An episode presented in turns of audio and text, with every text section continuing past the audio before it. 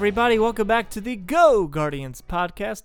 I'm your host, Dan Tavares, and the New York Guardians come away with the victory here 17 to 14 against the Los Angeles Wildcats. New York versus LA. The New York Guardians come out victorious. The new look New York Guardians. And I'm sure, like a lot of people watching this game, the very beginning of the game was a bit cut off due to some news broadcasts. So I'm not exactly sure how this game started out. But what I do know is that the New York Guardians had a new quarterback, and that's right, Luis Perez stepping in for the injured Matt McGloin. And as I referenced last week, I'm not sure how injured McGloin actually is. I mean, we know it's an in, uh, a rib injury. It seemed like he was a bit hurt, but I also think there is something to the fact that they wanted to get McGloin out of there. I think if this was a situation where McGloin was head and shoulders the best quarterback on the team, there's a good chance he probably still still plays. And I think uh, because of that, they had Luis Perez come in, and Perez does a pretty good job in this game. But let's talk about Perez, the man, the human being. Perez, whose grandfather was a bullfighter. Perez, who has bowled 12, that's right, 12 perfect games. Perez, the guy who didn't play quarterback in high school. Perez, the guy who learned how to play quarterback by watching YouTube videos. Yes, ladies and gentlemen, he has learned how to play quarterback at a professional level the same way I learned how to podcast, the same way most people learn how to do things nowadays watching YouTube tutorials. Really, the best education in the world YouTube tutorials. So there's snow coming down as the game starts. Um, the Guardians start off the scoring with a 51 yard field goal from McCrane. Really nice. So McCrane was really good in this game, but this is the first score. Guardians get on the board quickly. Um, the thing about the Wildcats that's really interesting is you seeing Josh Johnson play quarterback just brings back so many memories. And Norm Chow, Norm Chow calling plays. I had no idea these guys were still around. Um, yeah, so it's, it's feeling good. Three points on the board. And then the next possession, the Guardians defense really does not hold very well. Uh, Josh Johnson is going down the field. Some really bad defense uh, by number 47, the linebacker. It's one of those situations with the lineman linebacker on a wide receiver. It's just a mismatch. They go down the field, um, and then Josh Johnson throws a like a four yard pass to uh to his receiver, and then he is wide. Like you cannot get more wide open than McBride was in this situation. Couldn't be more wide open. At least I thought. We'll wait till later in the game. Yeah, so he hits McBride, for the touchdown. Um, I must say, I, I do like LA's like quadruple or triple stripe helmet they think they got going on. They got this thick helmet that kind of becomes these little stripes. It's really different and unique. I'm actually kind of liking a lot of the uniforms in the XFL. So the Guardians get the ball back. Jake Powell makes a nice catch. I really like Jake Powell. Seems like he has a lot of ability. He, he's big, he gets open, he makes the catches. He's, they're moving down the field with him. Darius Victor's running really well, a guy who had a really nice game A guy who they should have used more in this game. Again, we'll get to that. There was a bit of an ill-advised Wildcat formation uh, with Marquise Williams, and I, I think Marquise Williams, you know, he works as that change-up Wildcat guy, but I think in this situation, he really wanted Luis Perez to get the touches to uh, get his reps in. They were moving the ball pretty pretty well, and when they get into the red zone, things like that can be a stopper. It ended up being that. Uh, you know, they don't get the first down. Another field goal yeah, so let's uh, fast forward a little bit. The Guardians end up scoring a touchdown on an awesome catch by Mekale McKay, where uh, Luis Perez was basically had a defender in his face. He's like falling over, defenders on top of him. He's just flinging the ball out there. Throws a really nice ball, McKay, and the Guardians score a touchdown. This the uh, second touchdown uh, that Luis Perez has in his Guardians career. Now I think at some point after this, uh, somewhere after Perez is moving the ball and such, uh, going into halftime, and they're showing McGloin in the box. And it's this really imposing image of McGloin where he's kind of foggy. You can't see him really. And he just looks so mad. And he's like, Oh, I want to be out there. You're taking my job. At least that's what I assumed he was thinking. But it looked like that. It looked like he was uh, he was like seething, like he had this rage, which we know is the thing with McGloin. He seems like he's a pretty angry dude a lot. Not helping him so far. But what is helping Luis Perez is he never changes his underwear during games. Good luck. So you know, after this Guardians win, Luis Perez is wearing that same underwear the next time they play. That is for sure. So we get into halftime.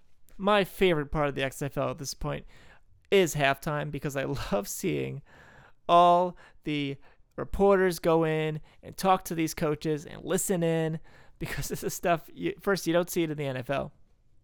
Second, it just it makes such interesting television because you it's either so scripted or fake or it's too real. and part of that right now is when we have uh, Winston Moss, the head coach of Los Angeles, doing his halftime speech. And we all seen halftime speeches in movies where the coach is pumping up the crowd, right? And Winston Moss, if you see this guy in the silent, ooh, this guy's intense. This is an intense, intense dude. His like main form of communication is just intensity. So I'm like, all right, I cannot wait to see what this guy's gonna say at halftime. And then of course, they go in and they're bringing the camera in and listen to him at halftime. And I think you hear four words because the rest is bleeped out. They bleep the entire conversation because it is all not safe for television which I'm not surprised at at all. In fact, I think it's really silly to mic up and show these coaches when you know what they're saying you can't even show on television. So, about, I don't know, uh, 30 seconds into the speech, I think ESPN, ABC, they figure, okay, this is a bad idea. And they switch over to the Guardians locker room. And they don't really show much talking in there. I think at the next commercial break, they show a little bit of Gilbride giving a speech which they should do. Maybe show it afterwards and not live.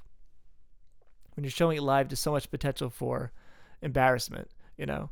And you know, but I'm here for it. I'm here for the embarrassment. So let's move on to the second half, shall we?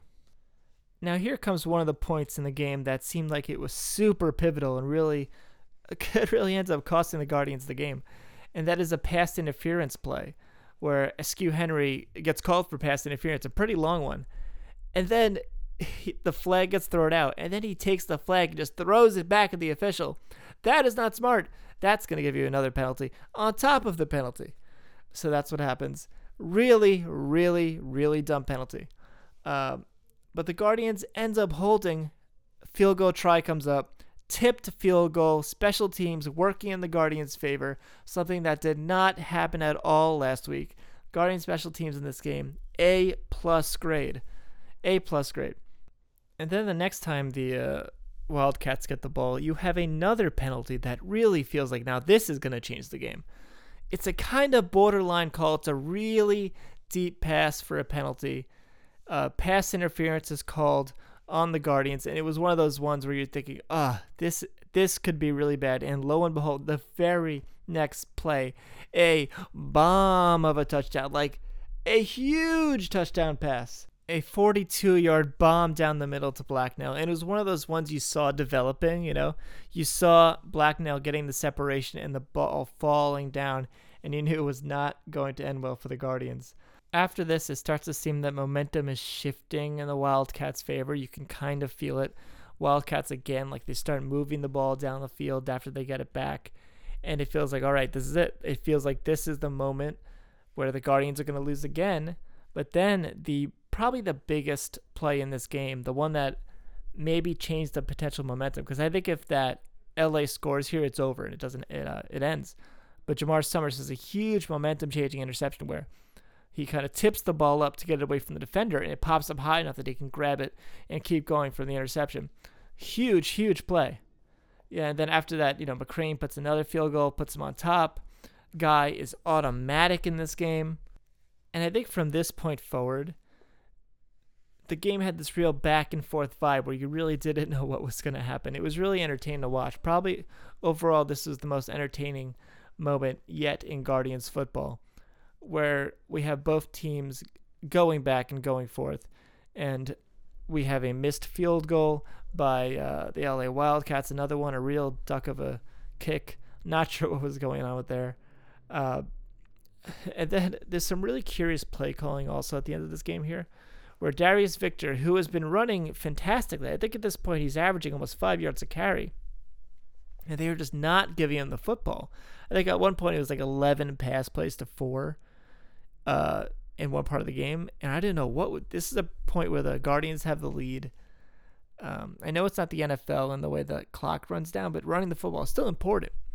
And they're they're not running the ball. Maybe they there's too much time left on the clock. I don't know. But Victor was so effective in the game, and they would have they would basically give the ball to Victor. He would get a first down, and then they just go pass, pass, pass, and the defense was not having it. They were not letting up any pass plays.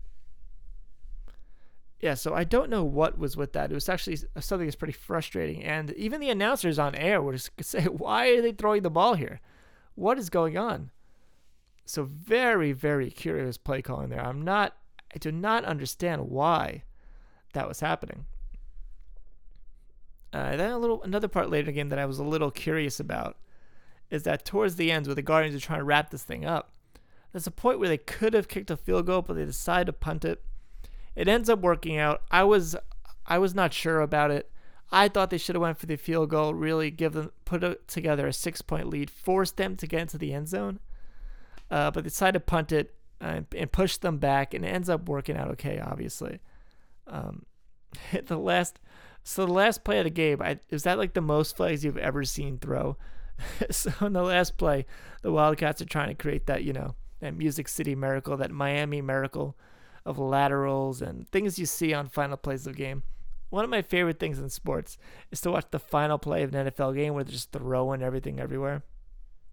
So many plays, illegal forward. But I don't know what they were doing. Maybe they thought it's because because of the XFL, they could just do as many forward passes as they want.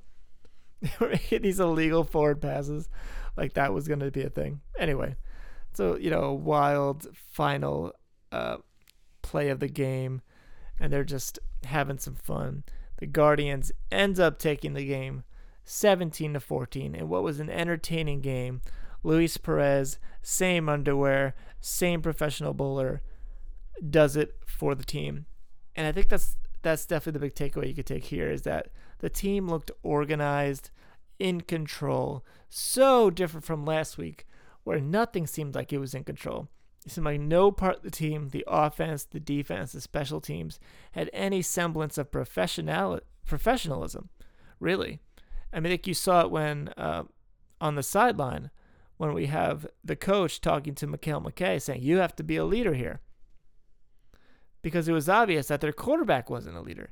And Perez showed that leadership entirely in the game. You saw when he was mic'd up how he was speaking to all his players. You talked to saw his teammates talking about how he led the locker room and he led the huddle.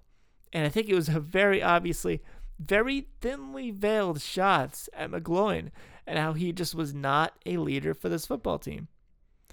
A guy who refused to take any responsibility for anything bad that happened, saying everything was entirely off of the game plan. Well, what happened? Did they completely change the game plan?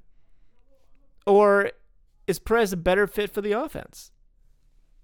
I think it might be the latter. I don't think this game plan has changed so much. I just think Perez is executing on what was out there, and he made some good throws you know, he ended up, I think, with like a 50% completion percentage, but, you know, there was a lot going on. I think in the middle of all this, something I forgot to mention uh, when we talk about wide open, Mekale McKay dropped what may have been the most wide open pass I've ever seen. It was so wide open. And the ball's coming to him, and it's like, I think it was one of those situations where he thinks, well, I'm so wide open, I'm just going to get a touchdown. And then he's thinking about running and getting a touchdown before he's thinking about making the catch. And it seemed like at the time it happened, maybe that would have some big consequences. It didn't. It was fine. But yeah, that was something to bring up there. But it was a good win, you know? It was a good win in the fact that it made the team seem like it had a semblance of continuity. Like the team that seemed together, where it seemed like the offense, the defense, and the special teams, all three aspects of the of the of the team and of the game of football, were working in unison which was so different from last week, and it was really nice to see. It makes Gilbride look much better this week.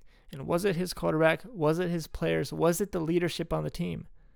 Well, we don't know. All I know is there's no way McGloin is starting, healthy or not, next week. This team is certainly Perez's, and this job is Perez's to lose from now on.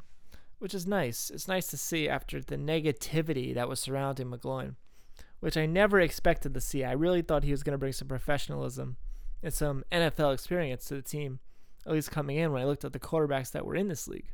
I really thought I was going to see that, but did not happen at all. And hey, you know, new opportunities for some young players to step up, and that's exactly what Perez did. And that's what the team as a whole did. Uh, Darius Victor continues to show he's got this slashing, fun, like ha- hammer hitting a nail running style. It's really, he's an exciting running back to watch. He's a big guy. I think we talked about this before. This guy's got big arms, big, strong guy. Real big, real strong, real fun to watch. And that's about it for the Guardians this week. Solid win. Not much else to talk about. Team looked good. Uh, but we still want to hear your opinions, your thoughts on the team. What did you think about Mr. Perez's start? Do you would you want to watch Perez bowl? Do we need to see some side content coming out of the Guardians? Because I don't know about you, I want to watch these games. They show a little clip of Perez like bowling backwards, and he hit a, like a split. I don't know what kind of split it was. My I know it wasn't a seven head split. It was a type of split. But he hit a split backwards, like under his legs. It's pretty good. I'd like to see more of Perez's bowling. Maybe they can show some more clips of that. I quite enjoyed that. Maybe they can document the underwear that Perez is wearing for the game. I'm going to assume it's the same one next week that he wore for this game. I'd like to see that. I'd like to hear about the bullfighter grandfather. I want to see some clips of bullfighting. Um, you know, maybe Perez will bullfight in the off season. I'd like to see that as well. Yeah. Uh, so send me your emails on whatever you want. It is goguardianspodcast at gmail.com. That is where we're located. That is our email address. I want to hear from you people. Come on. I want to hear. Send them in. I really would enjoy reading that. I really enjoy answering any questions, any thoughts. Again, about the Guardians, anything, your life, your love life. I'm interested in that let me know. Yeah. So, week four, the Guardians win 2 2 record. We'll see you next week.